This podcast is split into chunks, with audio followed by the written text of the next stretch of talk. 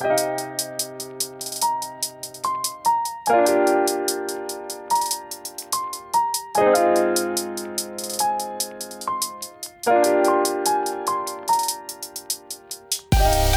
迎收听跳岛 FM，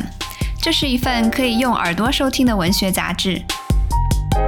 在这里，你将听到关于文学的一切，以及更多。用轻盈的声音装载有重量的语言，用鲜活的讲述赋予生活叙事的形状。和我们一起从一本书到下一本书，听见文学，阅读生活。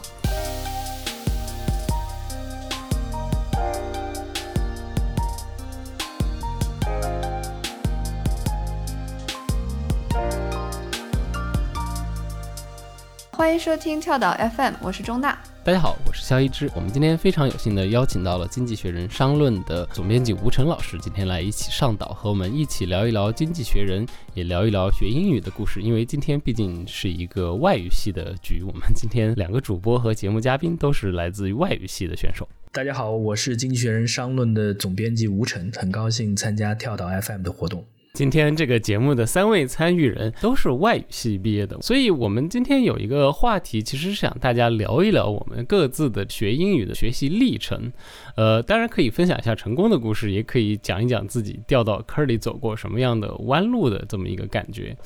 呃，我其实还蛮好奇，就是不同的人，因为会有不同的学习方法嘛。我可以先讲讲我高中的时候做过一些什么疯狂的事情，因为我家是四川的一个小县城嘛，然后。就学校里头的英语教育，其实就是这种最基础的小县城中学的这种教育，所以你不能指望它有任何额外的东西。是我们，比如说我们那个高中，呃，它只有一个外教，就而且还是在我高二的时候，我们高中才有了一个外教，它是从我们那个高一开始教的，所以我在高中的时候，呃，外教只是一个远远会见到过的美国老头儿，就没有外教这种东西。呃，我们都是靠背课文、背磁带这么背下来的。呃，然后我们的那个人教版的教材，我就是那个学着李雷和韩梅梅长大那一代，所以教材也非常无聊。呃，但是我那个时候会干的一个事情，就是我会去，现在听起来是一些不可能的故事。呃，我会去买各种各样的这个原声。电影的原声带不是那个电影的音乐啊，是整个电影的音轨。呃，有一段时间，两千年左右，其实，在呃，我是去成都买的，在成都那个现在图书大厦那边，他们卖电子音响那个地方有好多好多这种电影的原声磁带。呃，我也不知道到底有多少人在买，但是我就会买，然后我就等于听了好多好多这样的电影原声。呃，有有很多电影现在讲出来都是会让人非常觉得脸红 丢脸的，比如说我当时可能听过不下。十遍 勇敢的心这样的东西，那他是否对你的英语口音带来了影响？对的，就苏格兰口音，对吧？我我应该没有讲出苏格兰话，对不对？没有讲成苏格兰话，但是也会，呃，怎么说？至少听力是没有问题了。你能够听得懂苏格兰英语的话，你的听力还是很好的。那我也讲一下我的英语的历程啊。对，我觉得，我觉得学英语这个，可能我有一些先天的优势，因为这个中学是跟你不太一样，我中学是南外的，所以说英语是基本上是花很多力气去学。所以说到这个中学毕业的时候，我们的英语的水平已经是。很棒了，但是呢，因为有这个好的 head start，所以说到进入到北外之后，是进入到一个非常难受的阶段。想象一下，你的这个英语的水平比呃你的同班同学要高出一大截。但是他又不允许你跳级，因为我自己必须要承认是，就天生对文学、英语文学是没有太多感觉的。如果你要我看《呼啸山庄》第一页，我可能看完我就我就要困了。也就在那个时候，我在本部呃老的图书馆，大家如果进去的话，在我那个年代是六点钟，大家要去抢位子。那抢位子的时候呢，呢在图书馆里面有很多人要抢位子，但是哪些位子是不需要抢的呢？就是图书馆对面的。期刊阅览室，那那个时候，《经济学人》和当然和《Time》和其他的杂志是相对比较孤独的存在的。如果你只要去的稍微早一点，你就可以拿到一本，你就可以可能花一点时间去啃。当然，能能读懂多少是一个大的问号。嗯，刚才吴老师讲这个抢位子，一下子唤起我所有的大学和研究生时代的回忆。就这个太鲜明了。而且我们那里也是图书馆，在那个期刊的那个地方是没有多少人在逡巡的，所以我很多时候也会去那里坐着。然后提到这个期刊的话，我们图书馆也会有很多过刊吧，就是像《经济学人》呀、《纽约客》呀，就都会摆在那里。我记得最深刻的就是，其实这里啊也可以就是谈一谈我们各自对和《经济学人》相遇的一个契机嘛。我觉得我就是在就是过刊的那一堆旧杂志里面翻出了《经济学人》。那其实和吴老师彻刚好相反，就是我对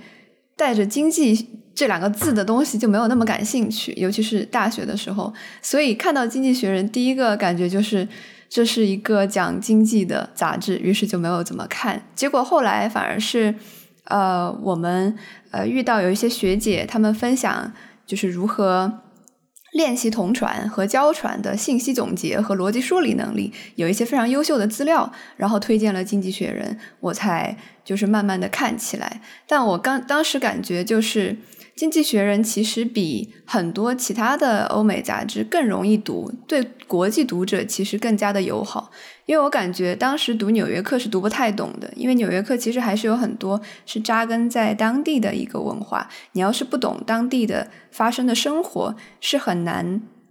追上那些作者的思路和用词的，而《经济学人》它作为一个就是定位非常有国际化视野的杂志，我觉得其实国际读者读起来是更加新鲜而友善的一个呃感觉。不知道二位是在什么样的契机下相识了《经济学人》呢？呃，我觉得我们今天可能。就要集体给图书馆的期刊阅览室做一下广告，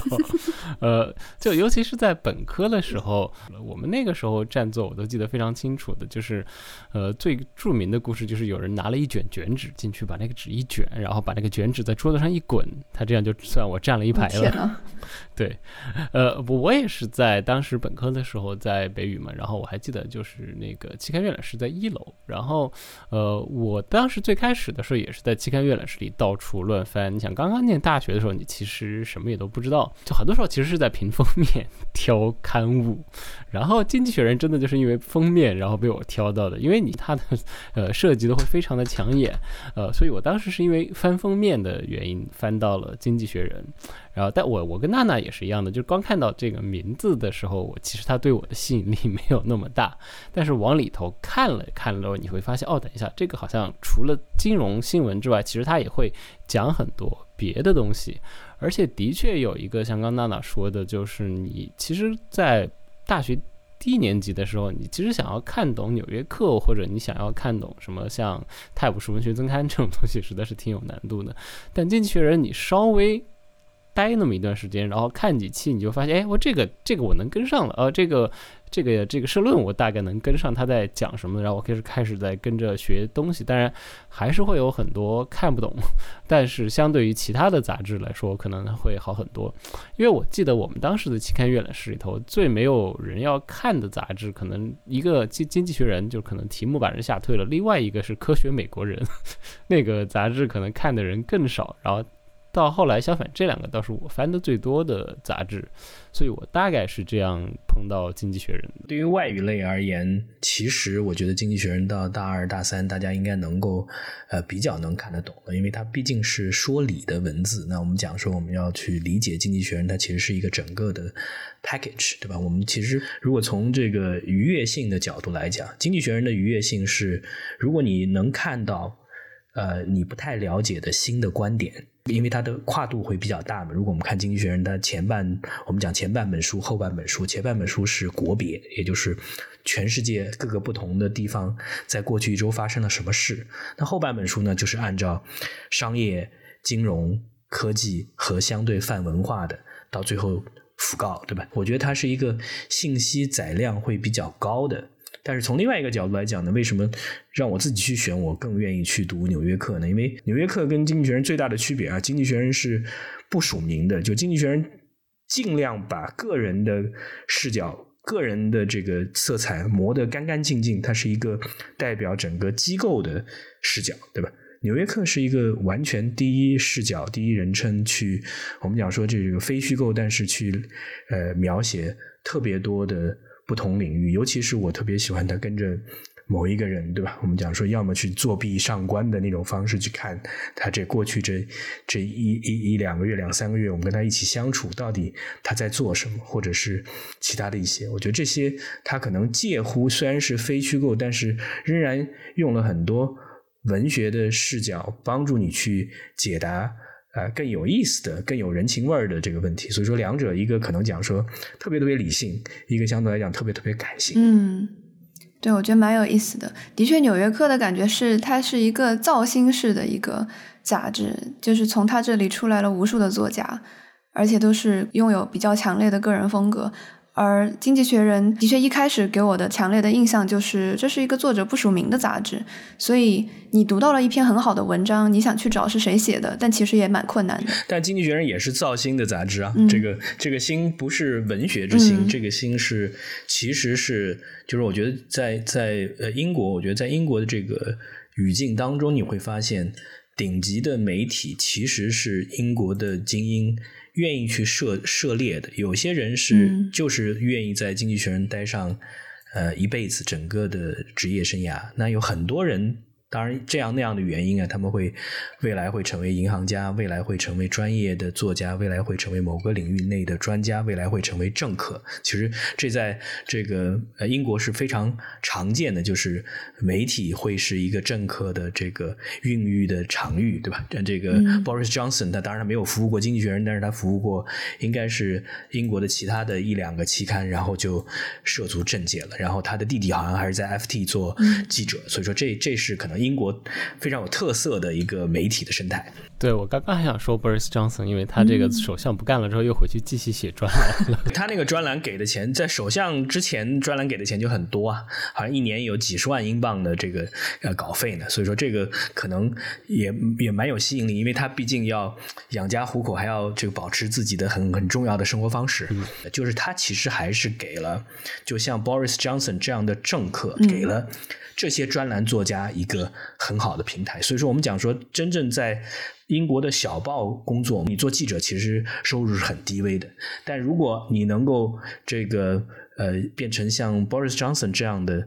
呃有名的专栏作家。它其实还是收入颇丰。当然，大报《经济学人》跟 FT 那是整个媒体圈的这个我们讲说它的 food chain，它的整个的这个食物链的顶端，那也是要花一些钱去养着聪明的人。我们讲说，我们《经济学人》有三四百个编辑跟记者，可能有一半是来自牛剑的。那你其实是在想要养这些精英的话，其实还要花不少钱。哎，那吴老师很好奇，就是您和《经济学人》的契机是怎么样的？您是怎么最后成为了《经济学人》商论的主编的呢？呃，我比较早的就了解《经济学人》，我觉得《经济学人》还是是我比较尊敬的一本杂志。那我在呃这个工作的早年，跟《经济学人》有很多的交集，就是认识一些人。然后到二零一四年的时候，《经济学人》其实是。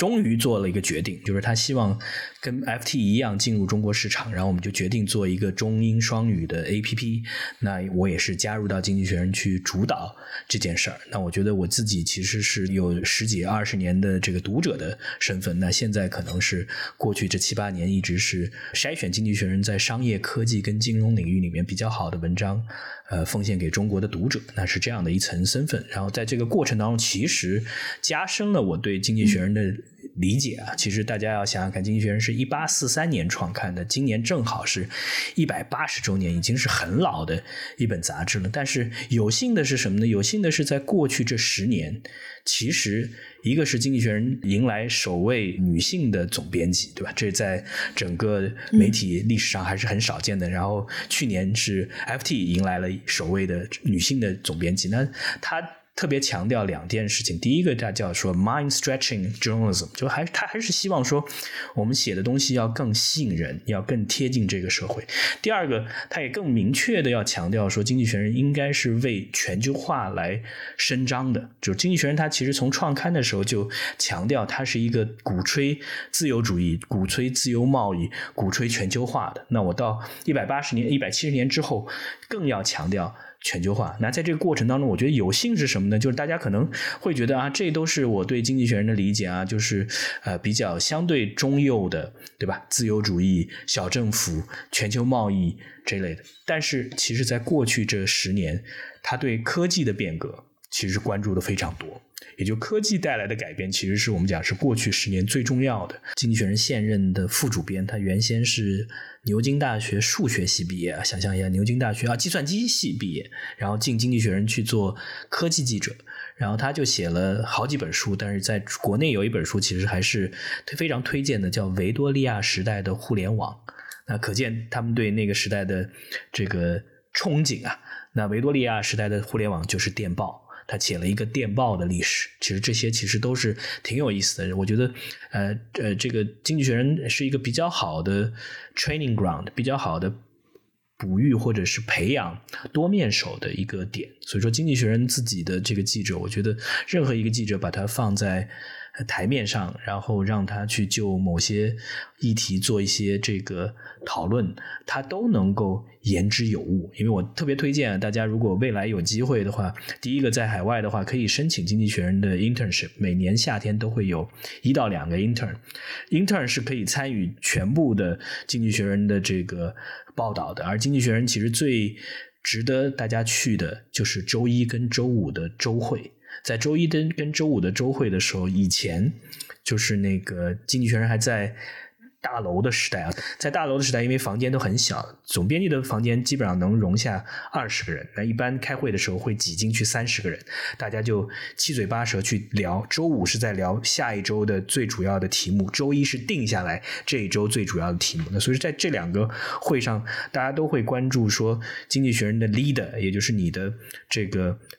本周最重要的几个大的新闻，其实主要主要是你对这些新闻的判断和观点是什么。那这个时候，任何一个人，只要你有准备，只要你有想法，你都可以举手发表你的想法。所以说，它是一个为什么它是一个不署名的杂志呢？很大程度上就是它在重要议题上。是很早就开始了一种众包的方式，就是 collective wisdom，大家要头脑风暴去看，然后在这个争辩的过程当中，把最犀利的观点产生出来，然后然后让那个发言最踊跃、思路最清晰那个人去主笔。去写一个很好的 leader，很好的社论。再讲一个小的故事，在这个三四十年代的时候，有年轻人刚到《经济学人》待了不久，然后就问老编辑，终于有了个机会去写这个社论了。那他怎么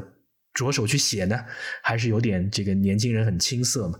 那老编辑就跟他说啊，pretend to be God，对吧？只要你去有上帝视角去写就好了。可见这些牛剑出来的人心气有多大，嗯。文学的角度来看，就是这个上帝视角的引入，如何影响了《经济学人》的文风，也是一个很值得探讨的问题。刚才我提到那本《维多利亚互联网》那本书，其实我看过那本书，还。那本书其实特别好看，就是他把他讲了很多关于无线电时代的故事，就是因为我们现在的人已经喜欢习惯了地球村，习惯了这样被互联网连紧制造的紧密连接的状态。但那本书特别好玩的是在提醒我们，就是这么一种一个媒体生态不是我们这个时候才有的。嗯，在早在十九世纪，当这个世界被电报连起来，有线电报把这个世界连起来，的时候很多类似的故事就已经出现了。呃，里头讲了很多当时的人，人主要他那个书的其实核心就还是。在观察人在这么一个新的技术条件下的一些非常具体的人性化的反应，呃，所以这本书非常的好看。我其实之前就看过，但是我不知道这个作者他有经济学人的这个出身，所以当时你讲的时候，我就觉得哦，啊，那讲得通了，这样可以讲得通了。就是如果他有这个训练，回来写这本书是很正常的。对对对，是就是有想法的经济学人的这个记者，可能一两两三年都会。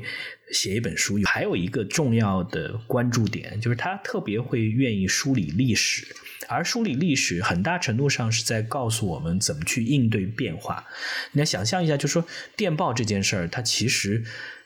给全世界带来的变化是太大了。电报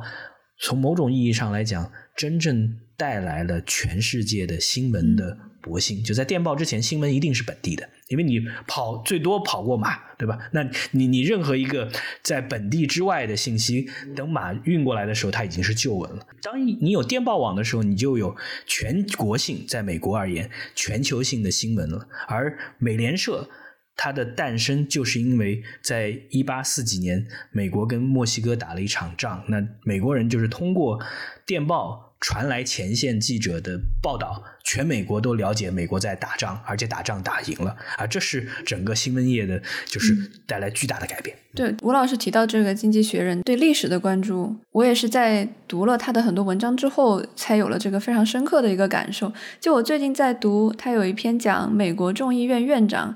那个议长之争的事情时候，就是别的像包括《纽约时报》呀这些报纸，它只是会给你一个全局，然后给你一些分析。但是唯独《经济学人》的那篇文章，它引了他最后结尾引了马基亚维利的那个君主论，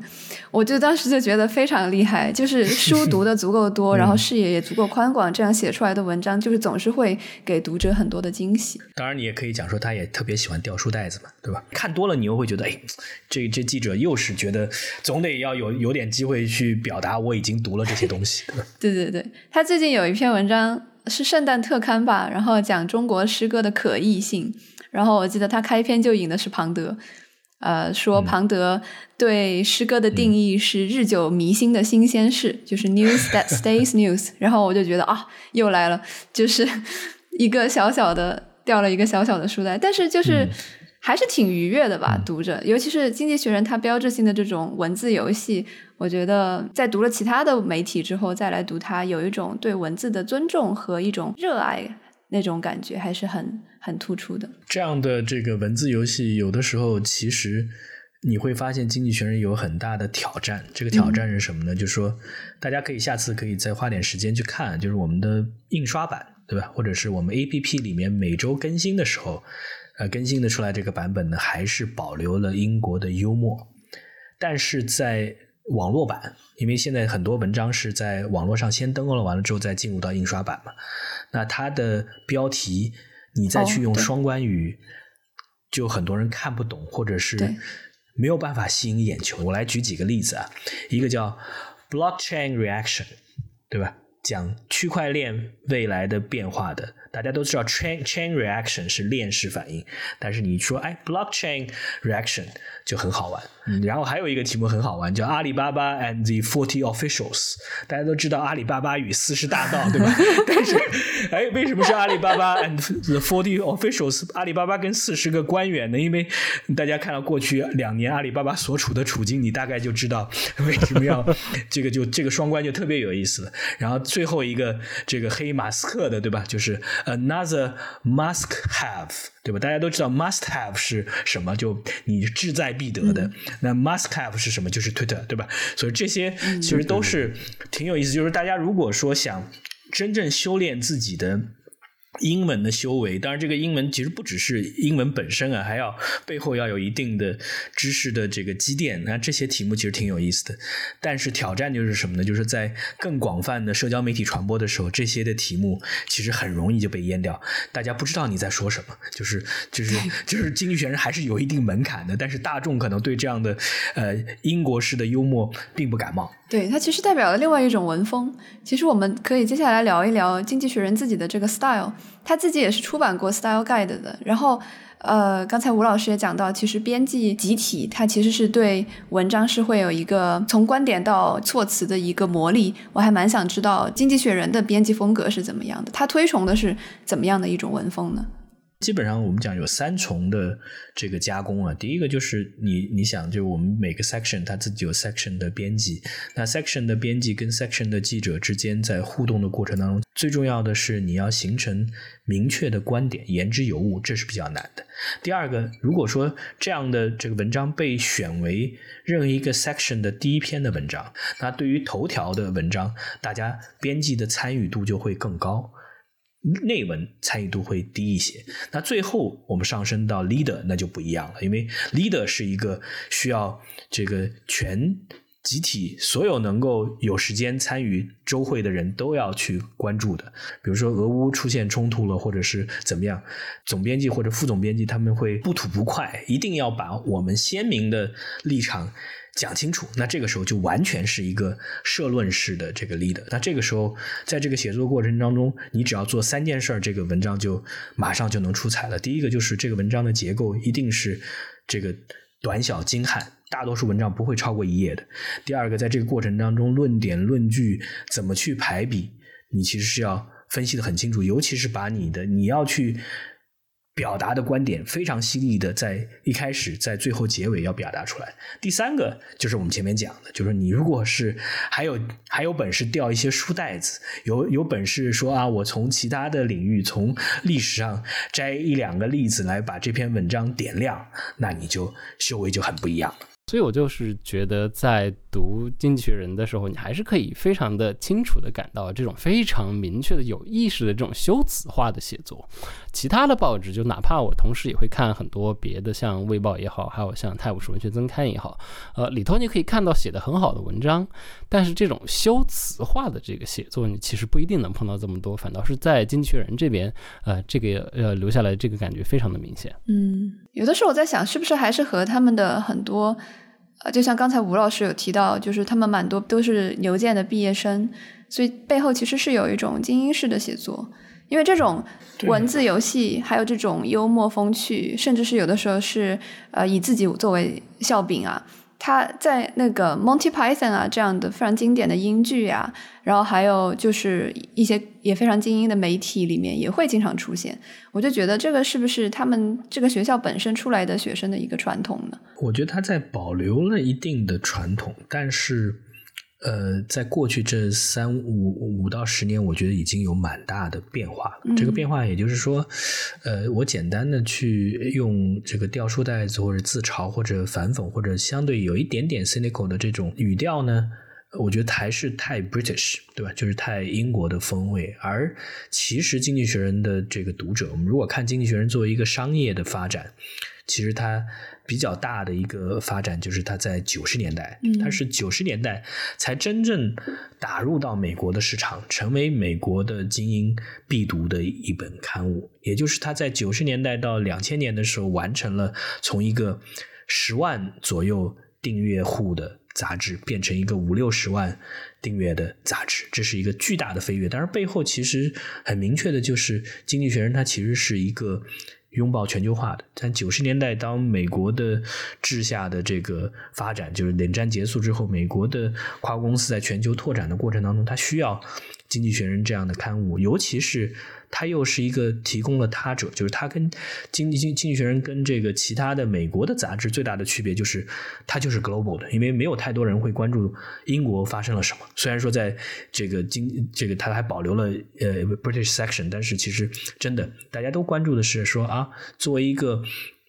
老牌帝国衰落的帝国，但是文化犹存的。同样讲英语的国家，你到底怎么去看我主导的全球化？所以这是很重要的。第二个，其实很重要一点就是，《经济学人》它其实是代表了一种思潮。这个思潮，我们大家也要带批判的色彩去看啊，因为小政府、重商主义、贸易自由化。推动进步啊，这些都是它的这个关键词。但是，这个进步到底是什么？其实我也需要去仔细的思考。因为在他创刊的那个创刊词里面，就强调是进步跟愚昧的这个争论，在这个辩论当中怎么去越辩越明。那第三个，我们其实要很清晰的知道，就是《经济学人》他在不同的国家、不同的人群当中，它的影响力是不一样的。对吧？在英国，它就是一本本土的杂志；在美国，它是一个美国的精英会想想看他者是怎么看的，但是仍然是一个精英的刊物。就是在美国的大众当中，它远没有《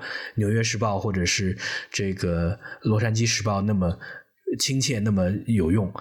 但是它在新兴市场当中，它又是一个某种意义上跟权力走得很近的。也就是说，任何一个新兴市场的新的这个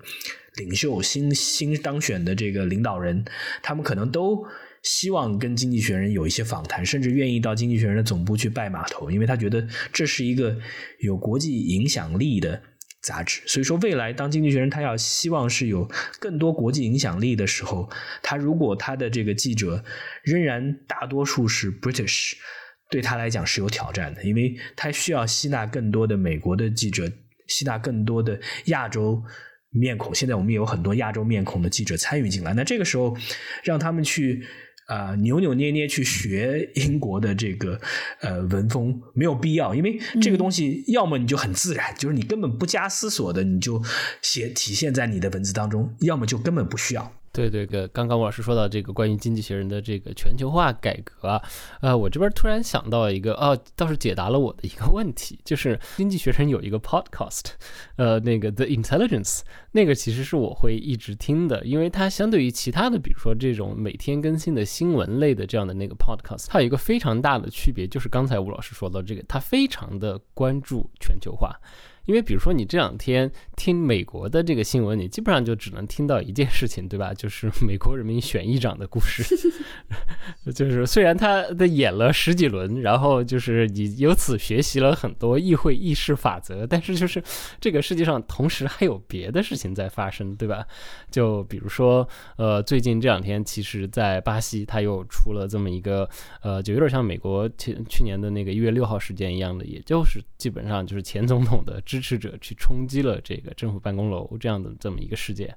呃，然后这个你在其实其他的新闻平台上你就得稍微去找一下才有的，呃，结果这个今天的我爬起来在听这个 The Intelligence 的时候，经济学人今天的这个 podcast 的题目，这个它等于是今天的这个新闻，呃，这个 bulletin news bulletin 它的主要的呃新闻的这个 item 就是关于这个的，所以我当时就哦，OK，呃，这个事情还搞得这么厉害。对，因为他就是就是他报本地的新闻，不会有人感兴趣的。因为除了女王或者除了这个皇室的这些，或者是除了这个这今去年这个换了好几个首相，大家会关注，其他没有人去关注英国到底发生什么。那美国也是非常某种意义上，我我我自己也感觉，就是说美国有的时候很自恋，对吧？你说我我这段这段时间对这个 New York 的批评，也是觉得他说他现在好像更多关注这个美国本身的，而是原先那么多这个海协海。海外的东西少了，对这个时候你去看《经济学人》，他就很不一样。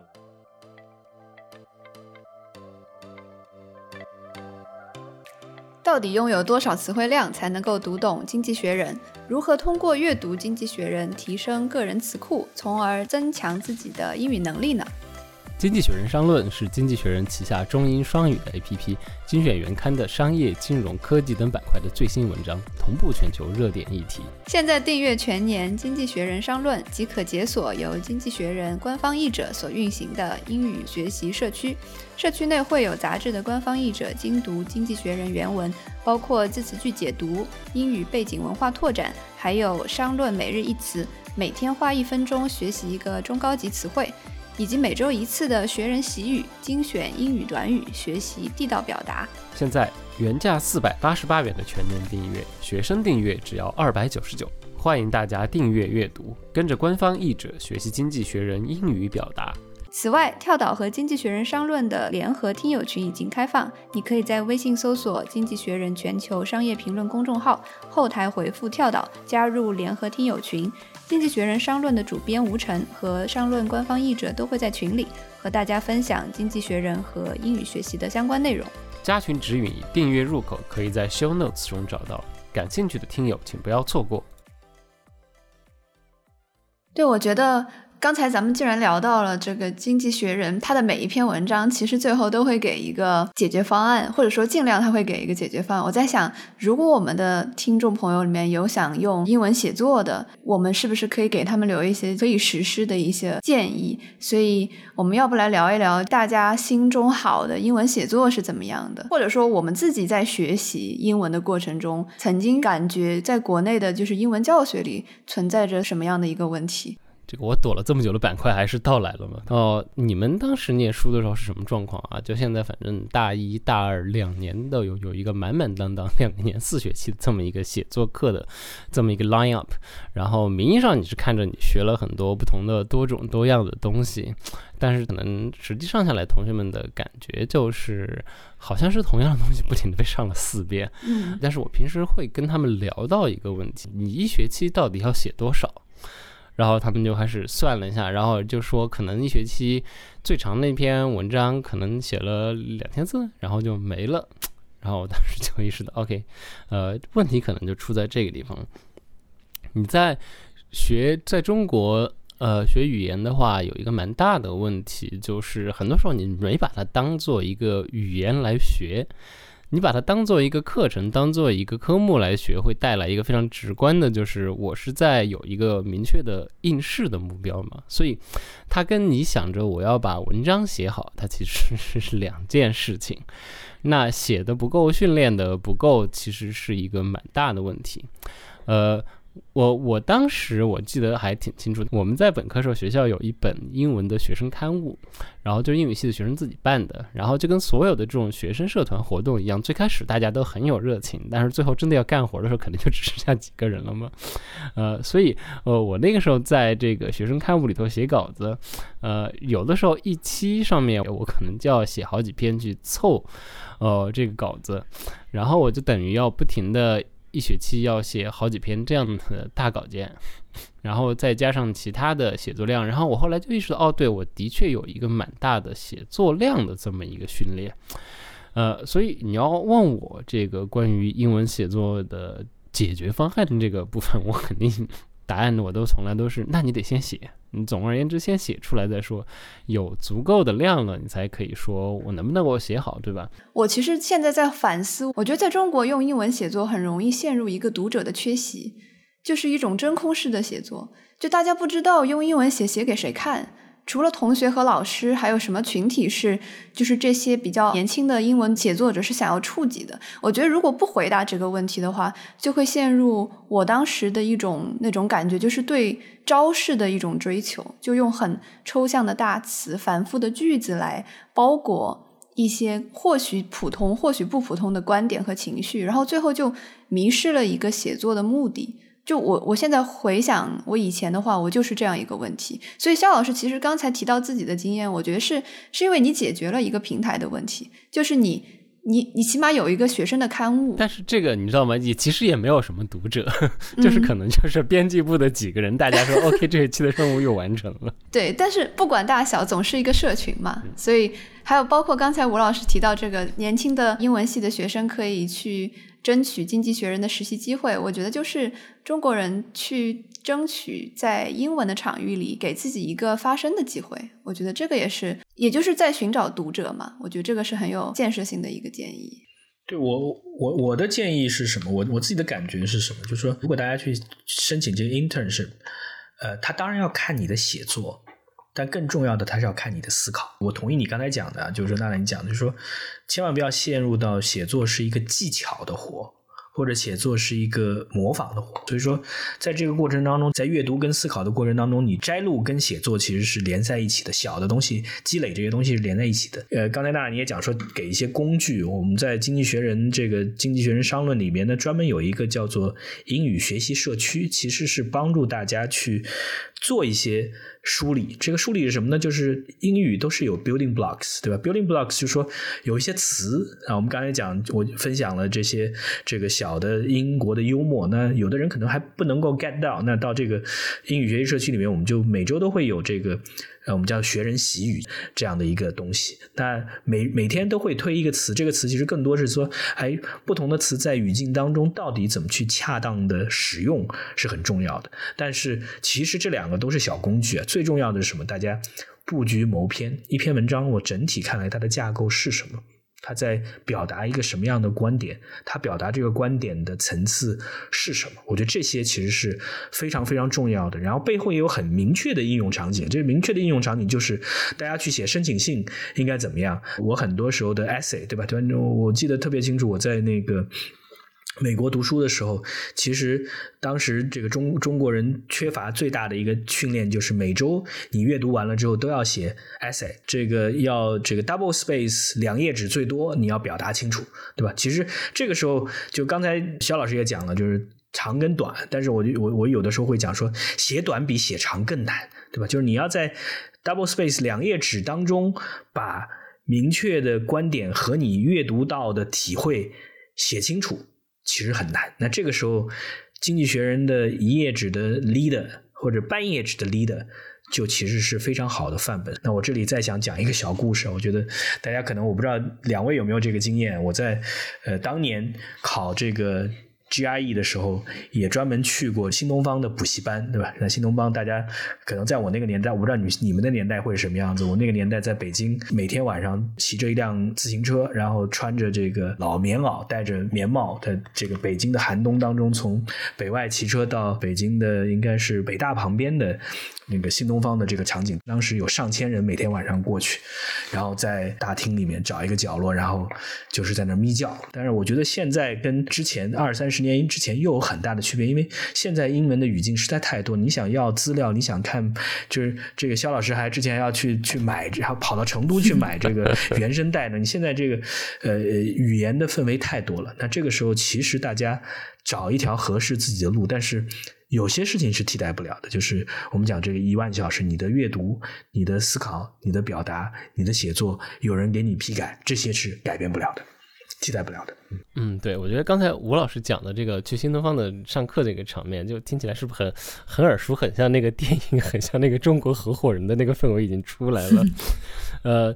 对，但我可能就要稍微补充点啊，我刚刚说的这个量是指累积的量，就是你要问我来说，我肯定也跟学生讲的最多的就是写短的永远比写长的难。但是我觉得可能现在的呃学生是不是有一个误区，好像就是给他写作业的时候，他老觉得他写的多，他要加分，所以以至于到后来我会给我的学生布置作业的时候，我要明说上限一千五百字，超过一百字扣一分。哇真的吗？那学生开心了。对，我会，我我就已经被逼出来了，就是就是你们要卷也不能在这种无意义的地方卷，你要试图去给我写一个更复杂的句子，你要试图去把一些东西用对，你在这种方面努力，我会觉得你在走正确的方向。你单纯的堆积字数是没有任何意义的嘛，所以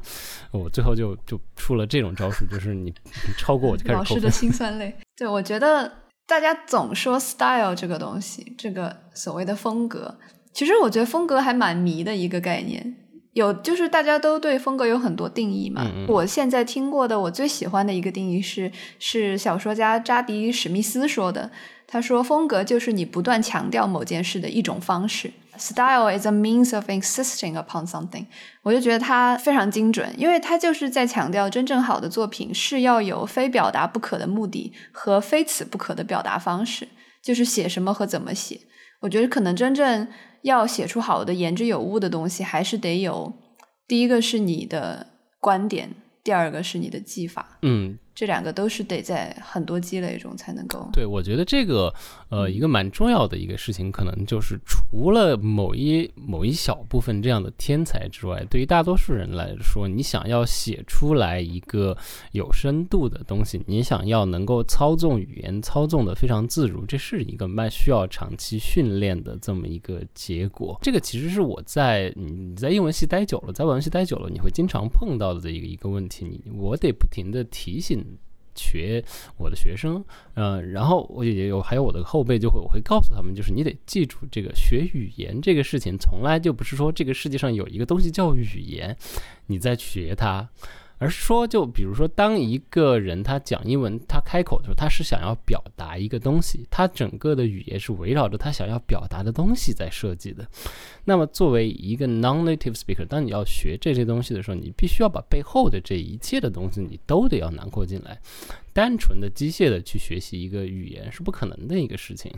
对我其实也特别跟我的读者啊，我们在强调，就是说，我觉得英文呃很大程度上它是一个工具，对吧？让我们讲说我我鼓励大家去学英文，其实最重要的点，当然我觉得写作跟表达是一个很重要的一点，但是另外一个就是说，我们要走出中文的世界，因为英文世界的这个知识含量跟知识密度至少跟中文世界一样，甚至在很多领域是要更多。你真的能驾驭一门语言。之后，其实你能打开很多窗。比如说，在我的这个《经济学人商论》里面，我们其实每周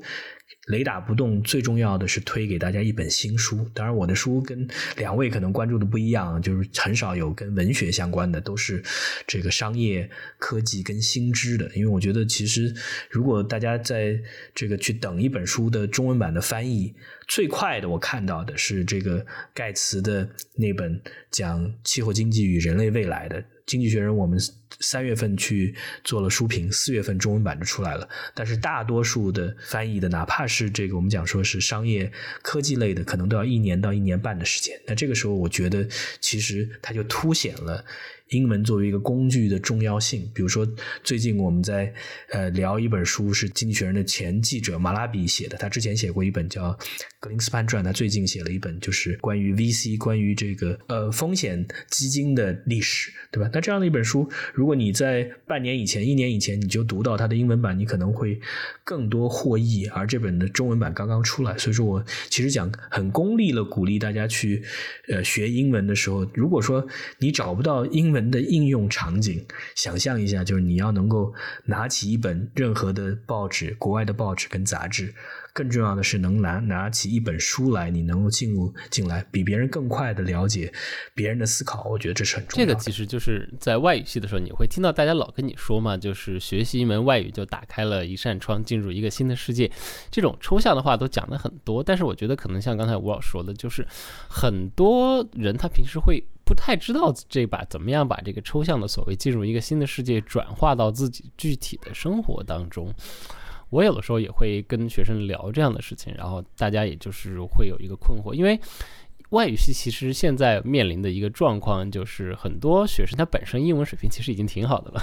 然后但是这个整个课程吧，它还是，尤其是在低年级的时候，它是围绕这个语言训练设计的，然后他们就觉得挺无聊的。整个高大学已经上出了高四的感觉了，然后这种时候我就会跟他们讲，就是，那你自己就开始应该知道下一步是要自己去做的。你现在想想你是。对什么东西感兴趣，然后你现在可以拿英文去看那个领域的东西，对吧？你如果对金融有兴趣，你对。游戏有兴趣，你对历史有兴趣，你对哲学有兴趣，那你可以去看英文这方面的这个写作。你不需要，你现在不需要等翻译了。对，就是刚才吴老师说的，我们现在你有了这么一个通向另外一个世界的工具，你为什么不用呢？所以大家可能会不同的语言会打开不一样的窗户，但是你不得不否认，作为一个在全球流通市场上占据语言霸权地位的语言，你学会了英语，的确在很多意义上可以给你有一个。抢占信息先位的这么一个优势，的确还是不可否认的。对，而且我们在聊学英语这件事情本身，再加上我们的成长经历，就已经说明了我们的确是生活在一个英文是作为一个流通性语言、一个世界主导语言的一件事情。就不然的话，我们为什么？会选择去学习英语，去新东方，去走向英文的世界，然后去了解他们在做什么事情。我就觉得我们是全球化还有英语霸权塑造出来的一群人。然后我其实读《经济学人》，很多时候是想读他对中国的观察。就是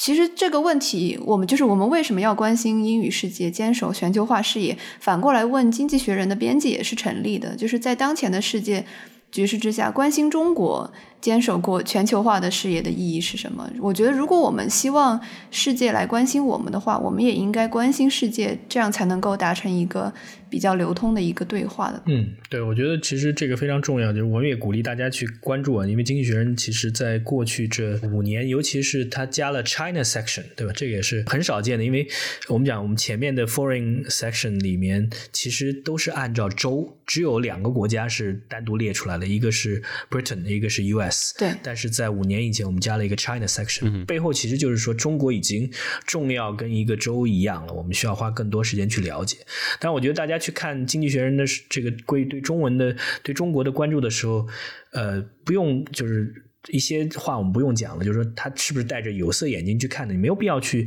从这个视角去看，你更多的是说他就是一个他者的视角。对，他绝对是写给他，不是英文写作，他的受众不是中国人，他受众是美国人。你要记好这一点，就说我们在每每个时候，我们自己写东西的时候，如果写中文，我绝对不会想说一个英国的读者他会怎么看我，怎么去表达。对吧？我的观点是什么？这个时候，你把它当做一个他者的观点就非常重要。那我再回来，我才想再强调一点，因为我也是特别鼓励大家去阅读的。因为当你有这个英文的这个能力之后，你其实可以阅读很多。比如说，我今年我每年都会推五十本书。那今年推的一本重要的书就是基辛格在九十九岁的时候写了一本书《Leadership》，讲这个领导力的。但是它里面特别提到了，就是基辛格他觉得阅读的。五点意义啊，我用中文跟英文都跟大家分享，非常简单。第一个，他讲说阅读之后你能掌握分寸感，a sense of proportion。你能够学会审时度势。第二个呢，你去看历史，你去看过往的经验，其实最重要的是 analogy 关联性，就是能帮助你解决实际问题，对吧？别人在不同领域里面应对的方式，可以帮助你用在你面对的新的问题。第三个是告诉你说，在很多时候，我们在当下面临问题的时候，你可能只有一次尝试的机会。但是在书里面，你可以反复的复盘 reflection。第四个是，你可以跟智者展开跨越时空的对话 intergenerational conversation。我们讲跨越地点，我们跟美国人在当下可以对话，但是哎，你跟在历史上的不同时空的智者的对话就其乐无穷了。最后一个，其实到最后是一个。给大家启发，给大家进谏，给大家鼓舞的，a source of inspiration。像这样的一本书，我估计怎么也要到一两年之后，我不知道还能不能翻过来，因为中间也有一些问题，对吧？大家也知道中国出版的挑战，所以这个时候，你如果你能够掌握英文，你找到这本书很容易找得到，然后你再阅读对你有鼓舞，我觉得这就是非常非常有价值。你如果看《经济学人》一百八十三年的历史，它其实到二战之后，它也其实只有一两万。的读者，其实他在那个之前仍然是可能更 British 的一个小众的刊物。但是它真的就我们前面讲，在九十年代，它其实发了一个巨大的变化。我觉得这是奠定了它成为全球的几大，大家能都数得过来的，有全球影响力的，呃，涵盖很多领域的舆论场当中有一席之地的刊物。所以说我希望大家去读《经济学人》的时候，就有我们我们很很窄的这个思路，就是觉得它是英语学写作或者英语学习的圣经。但是我觉得。我我鼓励更多人去把它当做一个工具，对吧？或者把它当做一个展示或者是分析议题的窗口，就是他关注的内容，他提出的观点跟他的英文写作一样重要。其实我们也希望就是借这个机会。对跳岛的人群，我们这个人群从来没有覆盖过嘛，对吧？我觉得看看经济学人能有一些什么样的影响力了。但是我觉得这样的尝试挺好玩，跟跟两位沟通，反正也也挺开心的。反正我们就是希望是看一看，帮助经济学人加一点温度。但是其实经济学人本身是没有温度的。这个题目有了，题目有了。其实你还别说，我读纽什的中国，经常会让我读得很愤怒。但是我读经济学人的，我不会有那么多愤怒，可能就是因为他。温度比较低。